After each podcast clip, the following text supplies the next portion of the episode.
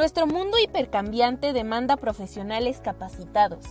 ¿Estás preparado para impulsar tu carrera profesional? Encarar la corrupción requerirá la adopción de un mecanismo integral de prevención desde diversos frentes para generar un ambiente organizacional próspero y eficaz. Bienvenido a la iniciativa Días de Inspiración. Fraude al desnudo con Marta Cadavid.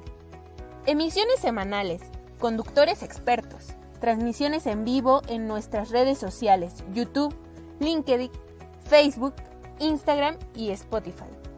Invitados internacionales cada semana. ¿Estás preparado para un nuevo desafío? Hola, muy buenas tardes a todos. Les habla Marta Cadavid una vez más en nuestro segmento de fraude al desnudo desde la ciudad de Chicago. Sean todos bienvenidos. Hoy 4 de julio, Día de la Independencia de Estados Unidos. Estamos acá de festivo.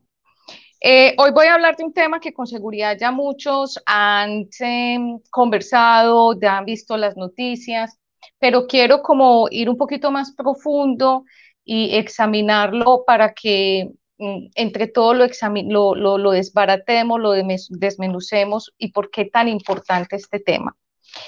Eh, Ernest Añón recibió una multa o pues ya se le notificó una multa de 100 millones de dólares porque eh, el staff de la compañía, unos empleados, eh, hicieron trampa para tomar el examen de ética que hace parte del proceso de volverse contadores públicos en Estados Unidos. Entonces, para que, no vamos, para que me entiendan un poquito o, entiendan como el problema, devolvámonos. Eh, Acá en Estados Unidos, una persona se tiene que, se puede hacer contador público una vez termina eh, su universidad y debe tomar cuatro exámenes. No es como en Latinoamérica que nosotros salimos del high school, vamos a la universidad, estudiamos cuatro años o cinco años, perdón, y nos volvemos contadores públicos. No, aquí las personas van al college, después eh, toman los exámenes, son cuatro exámenes que se hace con el Instituto de Contadores Públicos Americano. Eh, esa certificación, ese licenciamiento, se toma más o menos entre un año, año y medio y puede, a veces para algunas personas que trabajan, puede tomarse un poquito más de tiempo. Eh, volverse contador público aquí autorizado, lo que llamamos un CPA, es un logro en la carrera profesional muy importante, muchísimo. Es, es casi que volverse, eh, por un lado es un CPA y por el otro lado es un, un, un, auditor interno eh, que esté certificado. Es casi que lo mismo, es, es, algo muy importante para la carrera de los profesionales. Em, entonces, mm, estas compañías, estas casas de, de auditoría, llámese en Big Four o, consultoras, cuando atraen el talento, eh, lo primero que hacen es estar seguros que esas personas les gusta, se quieren volver contadores públicos, CPAs, u ojalá esas personas ya tengan eh, la, licencia como CPA.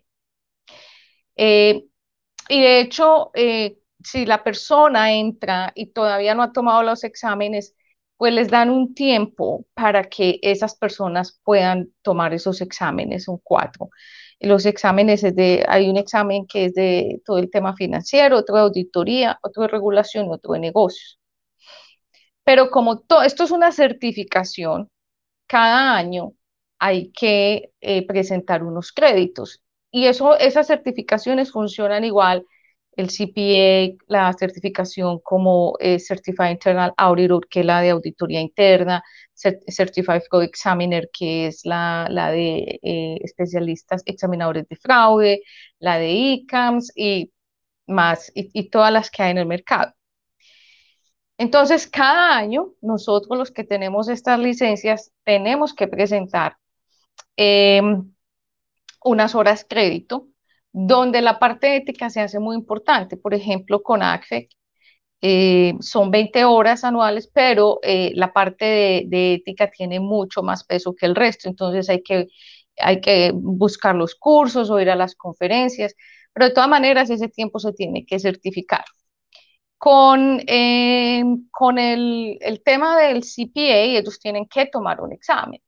Ellos tienen que valorar, o sea, el quien otorga la licencia, el, colegio que otorga la, licencia, eh, este grupo de profesionales tiene que hacer un examen para poder determinar que esas personas sí son idóneas y que pues siguen fortaleciéndose en su carrera. Entonces el problema con Ernest Young va mucho más allá, porque ya recibieron la noticia de la multa, pero esta investigación no es nueva, esta investigación viene de hace mucho rato. Y de hecho eh, cuando tenemos pues la oportunidad de acceder a los archivos de la SEC, que es de Security Exchange Commission, que es el regulador más importante acá en Estados Unidos, cuando se hace esa investigación y cuentan toda la historia, pues se demuestra que hay una negligencia, yo me atrevo a llamarlo negligencia porque ya a ellos se les había notificado que había un problema de que el staff de la compañía o pues muchos, muchos empleados, porque no es uno, no son dos, no son tres, son muchos, eh, hicieron trampa, básicamente es, hicieron trampa tomando el examen de ética. Y aunque eso parece de chiste, porque parece que eso, eh, cuando a uno le dicen, tienen una sanción porque hicieron trampa en el examen de ética para mantener la licencia CPA como contador público autorizado, eso suena a chiste y suena o a sarcasmo. Uno nunca se imaginaría que una compañía de estos estándares, de esta envergadura, de este tamaño, de ese impacto, tuviera ese tipo de problemas. Entonces, eh, es interesante leer eh, cuando eh, pues toda la investigación de la SEC y en un apartado dice que Ernest Ayón negó que esto pasara que en algún momento respondió en la investigación de que no estaba sucediendo ese tipo de cosas y pues definitivamente ya la SEC eh, tomó pues cartas en el asunto y lo demostró. Entonces queda aquí entredicho muchas cosas y yo me sigo preguntando qué es lo que nos pasa a nosotros a nivel ético, por qué nosotros caemos en este tipo de situaciones. Eh, cuando yo tengo la oportunidad de presentar mis cursos, yo siempre, y de pronto para todos los que ya lo han visto, repito siempre un slide donde está la responsabilidad de nosotros como, como profesionales, contadores, administradores de riesgo, auditores, lo que sea. Pero existe una responsabilidad con nosotros donde tenemos que entender los delitos económicos, donde tenemos que entender los, los estándares de nuestra carrera, donde tenemos que saber qué está pasando en nuestras jurisdicciones, la regulación y los reguladores y los supervisores y la reputación personal. Parece ser que eh, eh, eh, este tema todavía sigue como que no se limpia, como que no lo ven importante, como que es más importante atraer más clientes, tener una cartera que esté rotando, atraer más dinero pero se les olvida el factor humano.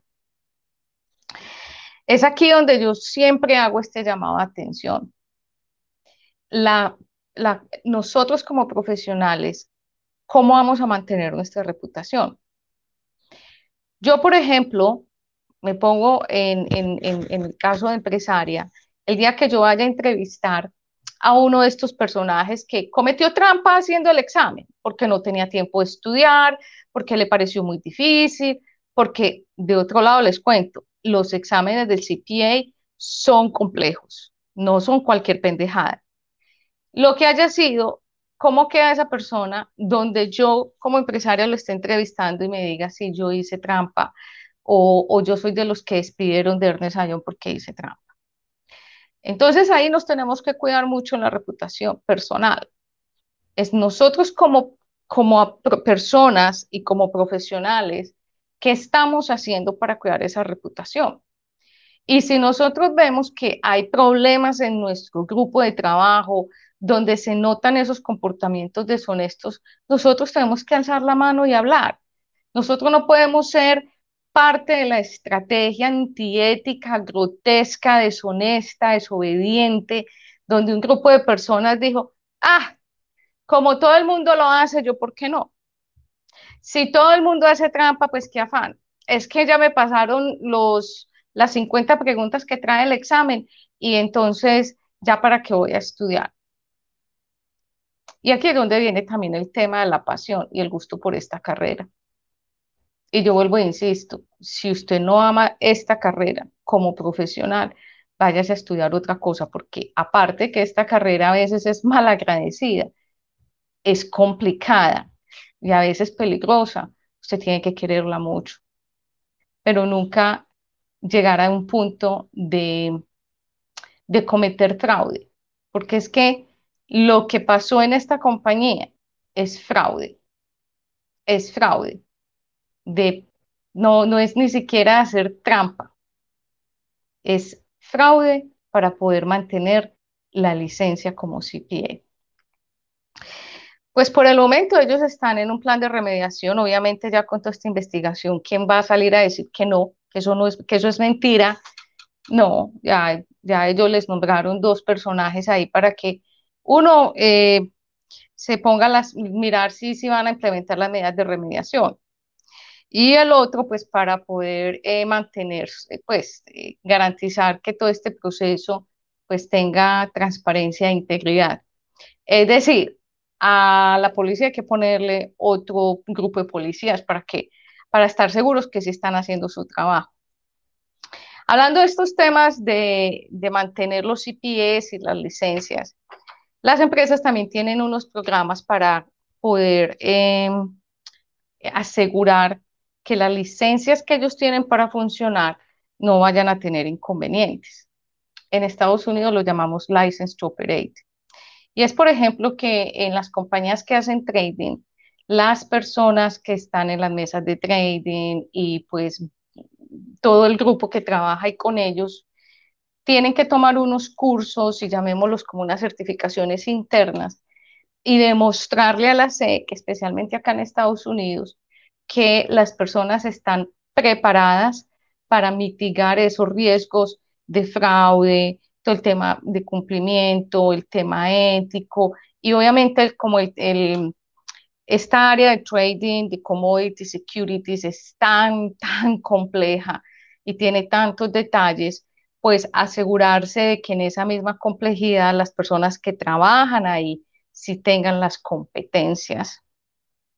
De hecho, si se, en algún momento eh, una autoridad, un regulador, un supervisor viene y, se da cuenta que, no se ha, eh, por ejemplo, no se ha dado la capacitación cada tres o cuatro meses como la exigen, escúcheme bien, no es cada año, no, esta vez es trimestral y hay que hacer seguimiento y hay que chequear que esas personas tomen la capacitación y les hacen un examen o nos hacen un examen. Todo eso tiene que quedar en un repositorio. e incluso si, por ejemplo, es un trader que tiene licencia para hacer trading, no cumple con estos estándares, no cumple con los exámenes, no hace las certificaciones, no toma los exámenes, lo también pues, lo sacan de la compañía y también lo sancionan. Entonces esto hay que tomárselo en serio. Esto no es que el oficial de cumplimiento dice que tenemos que tomar un curso, es que esa señora que habla de fraude dice que hay que tomar un curso. No. El, hecho de capacitar al personal en los temas de compliance, no importa el, el tema, no importa si es fraude, lavado de dinero, si es el tema ético, lo que sea, hacen parte de la licencia para operar, de los requerimientos que el regulador o el supervisor nos exige para nosotros operar una compañía. No es, no es una cosa que se inventó el oficial de cumplimiento o el auditor o el investigador de fraudes, o que es que aquí molestan mucho otra vez para ese salón. No, es una obligación. Es una obligación. Y este es el perfecto ejemplo de que aún siendo una obligación y de que era tan importante y que es incluso para mantener la licencia personal como contador público autorizado. Aún así se cometió fraude. Bueno, mm, Tengo otro tema también por acá muy interesante. Voy a moverme aquí. Eh, tengo otro tema que, eh, continuando hablando de criptomonedas, porque pienso que ese tema está todavía muy caliente en la mesa. Eh, esta semana el FBI puso a la, reina, a la reina de las criptomonedas en la lista de los más buscados. Y sí, es que hay una señora que pues es de origen búlgaro, eh, tiene más o menos 40 años, alrededor de 40 años, y pues tuvo la osadía de montar un Ponzi Scheme. Para los que no saben qué es un Ponzi Scheme, es una pirámide, lo que llamamos una pirámide de criptomonedas. Ella misma se inventó su propia criptomoneda, se llama o se llamaba OnCoin, y en la época del 2015, 2016, ella eh, dijo que eh, eh, incluso esa moneda, esa criptomoneda, iba a superar el Bitcoin muy, muy, muy rápido. Ella empezó con esta historia en el 2014 y de hecho el sistema que ella tenía era bien interesante que se parece a muchos sistemas, que se parece al mismo sistema que mucha gente hoy en día está usando y que lo promueve en Facebook como la última maravilla de llenarse de plata con activos virtuales. Y es, tráigame a sus amigos para que ellos también vendan. Eso fue lo que ella hizo. Y no estamos hablando de dos pesos ni de tres dólares. Cuatro billones de dólares billones de dólares. Y ella lo que hacía era, Marta, usted viene, entonces para que usted se pueda ganar más, traiga cinco amiguitos. Usted, los otros cinco amiguitos, traigan más personas y así. Eso literalmente es un mercado multinivel, que es una pirámide. Gústeles, no les guste, eh, pero es mejor que ustedes hoy se den cuenta que van a perder 30 dólares, 100 dólares, 1000 dólares, a que no vayan a perder la casa porque la tienen que hipotecar, porque si no cumplen con la cuota, pues tienen que poner la plata del bolsillo de ustedes. Eso fue lo que hizo esta mujer. Pero aquí lo sorprendente es que la señora e, era, es de Bulgaria, esto empezó en el 2014, hoy estamos en el 2022 y ya pues la tienen en la lista de los más buscados del FBI eh, la compañía obviamente ya no existe, son 4 billones de dólares, tuvo impacto en 175 países y esta señora tuvo, hizo eventos en todas partes eh, alrededor de este planeta. De hecho, se reunió con gente con mucho, mucho, mucho dinero y tenía mucha importancia por allá, por los lados de Arabia Saudita. Y aquí no aprendemos. Como nos parece que eso es por allá, tan lejos.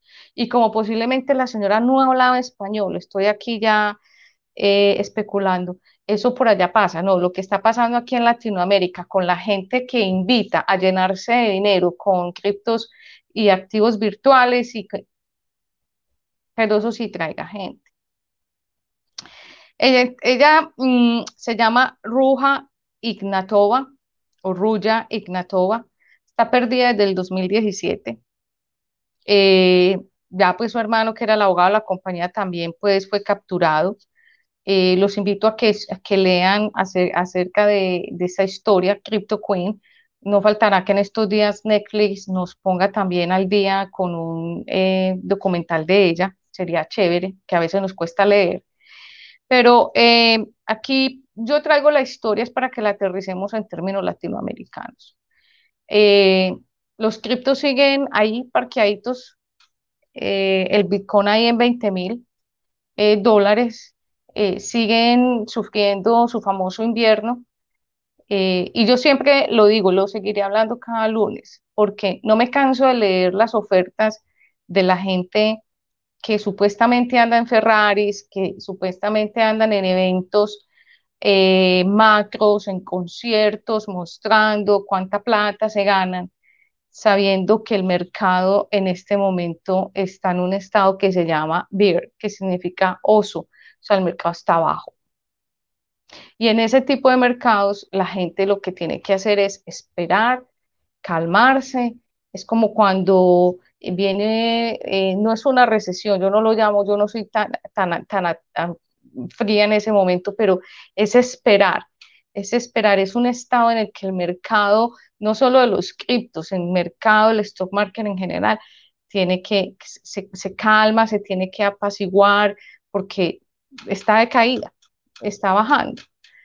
Entonces, cuando uno le dicen que es que la gente está llenando de plata porque está en ese estado, uno dice, pues, ¿quién? ¿Quién? El que, esté el que tenga las inversiones y le estén bajando, tiene que esperar porque está perdiendo. Pero como todo lo que sube baja, pues hay que esperar.